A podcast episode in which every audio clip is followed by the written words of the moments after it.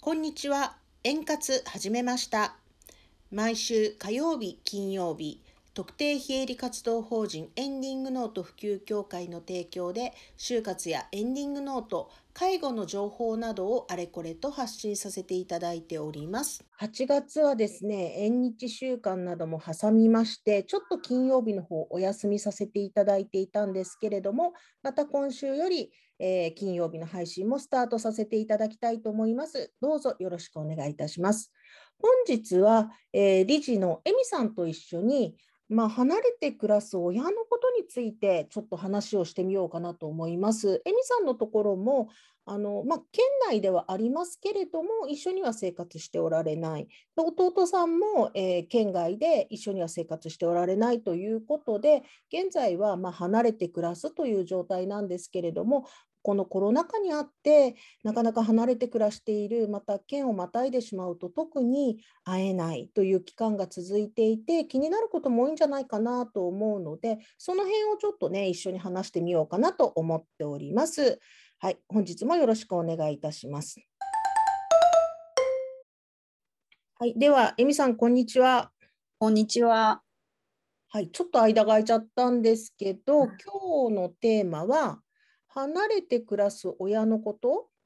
はいをちょっと話してみようか思うんですけど、はい。エミさんのところも一緒には住んでないですよね。そうですね。で、別々です。弟さんも一緒じゃないよね。違いますね。そしたら今ご両親はお二人そうです。二人で住んでます。二人。はい。えっ、とどどうですかしばらく会ってない最近は割と会うんですよね。私も行くところもないし、ああそうかそうかそうか。両親も年を取ってきたんでしょうね。何かと用事を頼んできたりとかすするので帰ってます。ね。そっか。だいたい片道どのくらいですか片道車で1時間弱。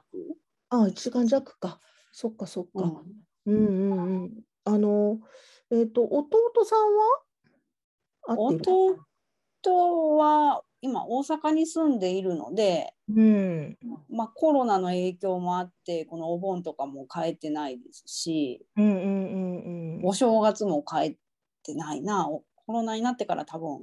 い実家には弟は帰ってないです。ああね、大阪とか関東とかだとちょっと考えちゃうよね。 うん帰ってくるのも、そっか。うーん、あの、どういですか、こう、年々感じも違ってくるとは思うんだけど、あの、はいおじさんから見て、何か変化を感じるか、なんかそんなことはありますかそれは親に対してうん、親に対して。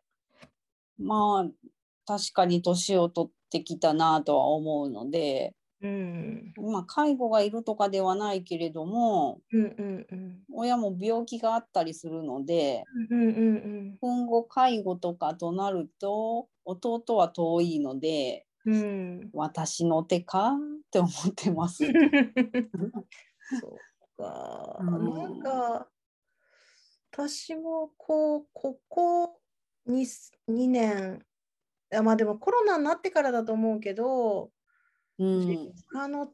父が気持ち的に弱ってるっていうのはすごいあるなんあはかはあのなんていうのなんなんか不安っていうかうん、前だったらあんたも忙しいのにいいよいいよって言ってたのが何かにつけ呼ばれる気がする。あーそれはありますねうちも父親の方が何かと電話してくるようになったり別に用はないんじゃけどない言いながらかけてきてあまあ帰ってこんかとかうんうんあれ手伝うてくれて大したことじゃないけどまあ私が帰る口実うんを言ってる感じかなと思います。うん、そうなんですよね。なんか、なんか、そんなことを言ってなかったのにな、みたいなところはうん、ありますね。あの、うん、エミさんところは、例えばその介護状態になった時に、はい。一緒に暮らすような選択肢があるんですかうーん両親どちらか一人になったらまあいいかな思うけどうんうん二人と一緒に住むのはしんどいなって思います。うんうんうんうんうん今の仕事上通って通えないことはないいやー通えない距離じゃないかもしれんけど仕事も夕方いつ終わるかわからないし両親もどっちが倒れるかによるし母親が倒れたら私が家事をするとなると通っていくとかいうのはちょっと難しいでしょうね時間的に。うんそれで、あ、そっか。うん、そうなんだよね。なんか、一人になったら、難しいと思いますよね、やっぱりね。なんかね。うんどっちか一人になればもう私の家においでで来るなら見れるかなとは思うんですけど。ああ、ああ、なるほど。うんよ、呼ぶ感じか。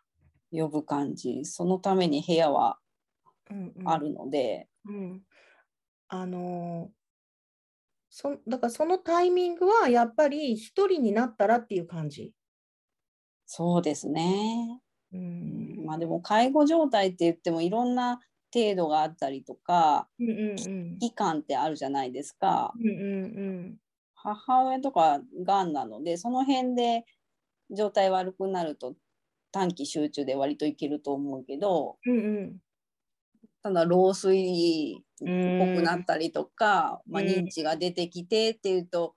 長期間になるとまたどうかなって思いますね。うんそうなんですよね。これ、これうんがいいっていう方ことはないと思うけど、うん、うちも2人で、しかも2人でいる間は2人で最大限と思ってるけど、あまりに母の認知症が進んでしまって、父はが大変ってなっちゃったら、うんうーん、私が向こうに行くのか、でも同居したくないですよね、できたらね。そうですね、うん、あんまりいいことがない気がする。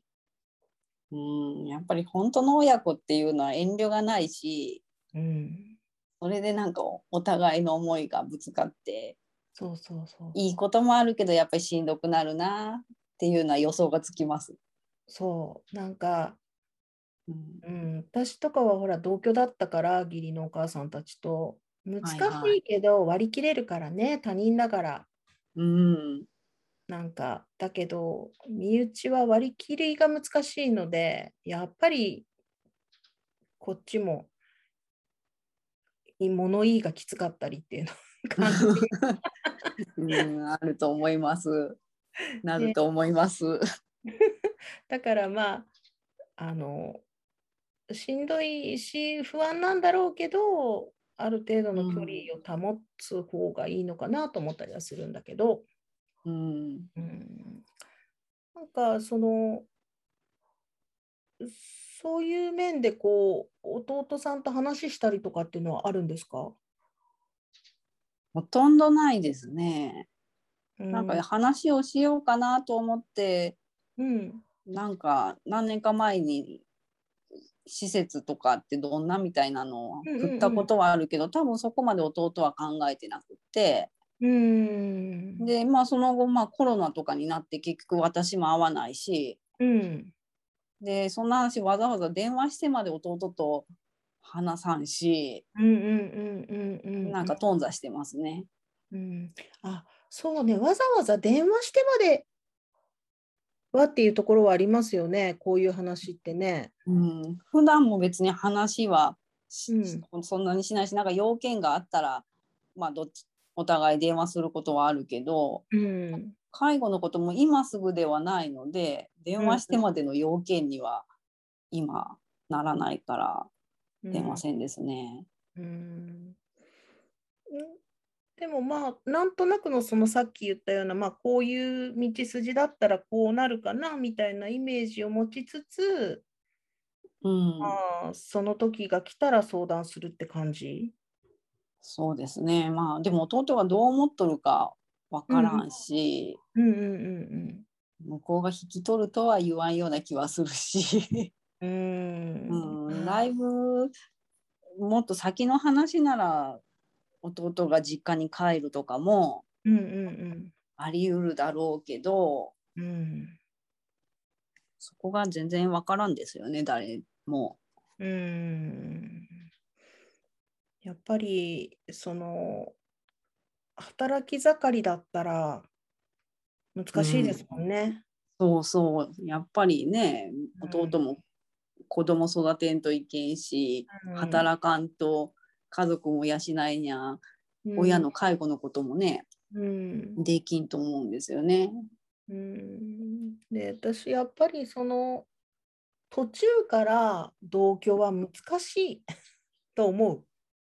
うん、私も妖怪って同居しようとは思わんです。う。うん、ねでうん、なんか弟さんみたいに生活してて例えば引き取ってくれたとしてもうん、すごいお互い難しいもっと前からだったらあれだけどうんだろうなと思うからまあ皆さんこう結構パッと家に呼んじゃったりするけどうん、うん、あれは帰って よくお互いに誰も良くないんじゃないかみたいな。そうそう思います。うねん、嫁さんが気の毒じゃなって思いますよ。向こうが引き取ったら。え。うん、ねこうんううちなんかは10年離れてて小学校に息子が入ってすぐぐらい10歳までに帰ってきたのでうん、もう子供も小さかったし自分たちもお互いまだ若かったからうん、こうぶつかりながらも慣れていくっていう期間を設けてたので。うん、良かったですけど、これがなんか弱ってからとか子どもたちもそういうおばあちゃんおじいちゃんおばあちゃんと生活するっていうのがわからないまんま育って急にっていうのはそうん、の、うん、高齢者のその不可解な行動と言ったら悪いけど はえいっはいていう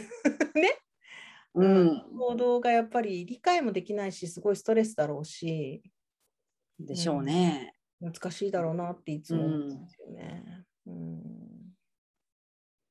なんかねそういうのもあるから、うん、じゃあまあえっ、とぼちぼち距離を保ちつつ何かあれば様子を見に行きつつって感じですかね。そうですね。今のところは、まあ、ひ、ひ、帰る頻度が増えた言ったところで、ちょっとそのあたりで。うん微妙な見守りを続けていくしかないか な。うん、あの日常生活はご両親は、その。周りとの付き合いとかが結構ある感じなんですか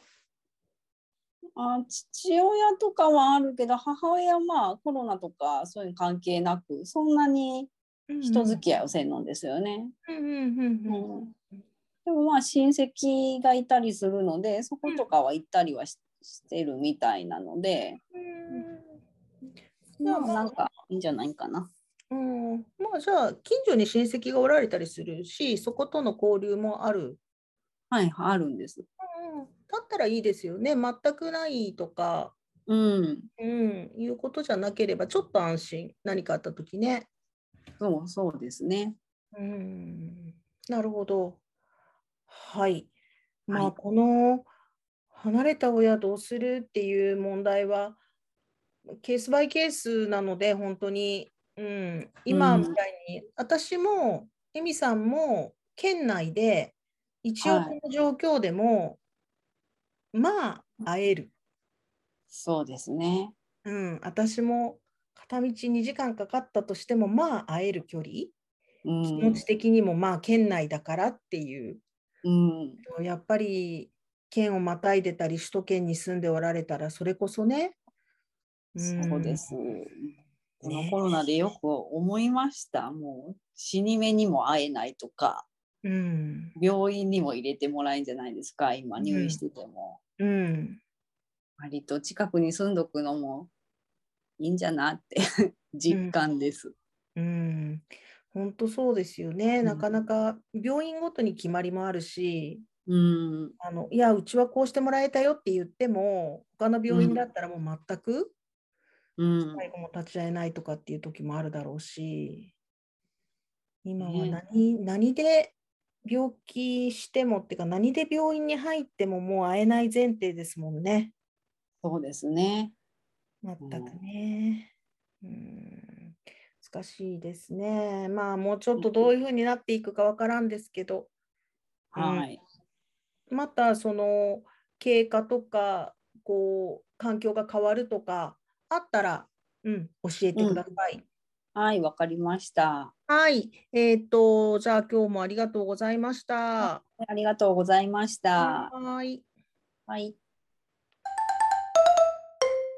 はい、いかがだったでしょうか。えっ、と離れて暮らすご両親とのことについては、まあこれ答えがないんですよね。本当ね、我が家でもえっ、とまあ通ってはいけるけど、じゃあ同居するのか施設なのかとかね、そんなことについてはあの状況も違うので。あのこうですよこうしたらいいんですよとは言い切れないんですけれどもこうやっていろんな人がどうしてるかとかどう考えてるかとかっていうことを聞いていただきながら皆さんもあの目を背けないでね考えていただけたらいいんじゃないかなと思っています。え